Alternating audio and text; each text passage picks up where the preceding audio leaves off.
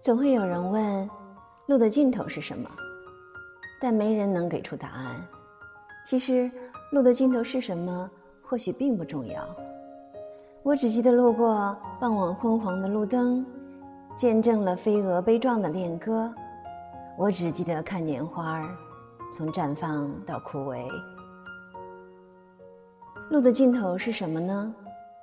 或许我并不在意。这一路的悲欢离合已经足够了，余下的路，不知道还会遇到怎样的故事。那就收拾心情，且行且珍惜吧。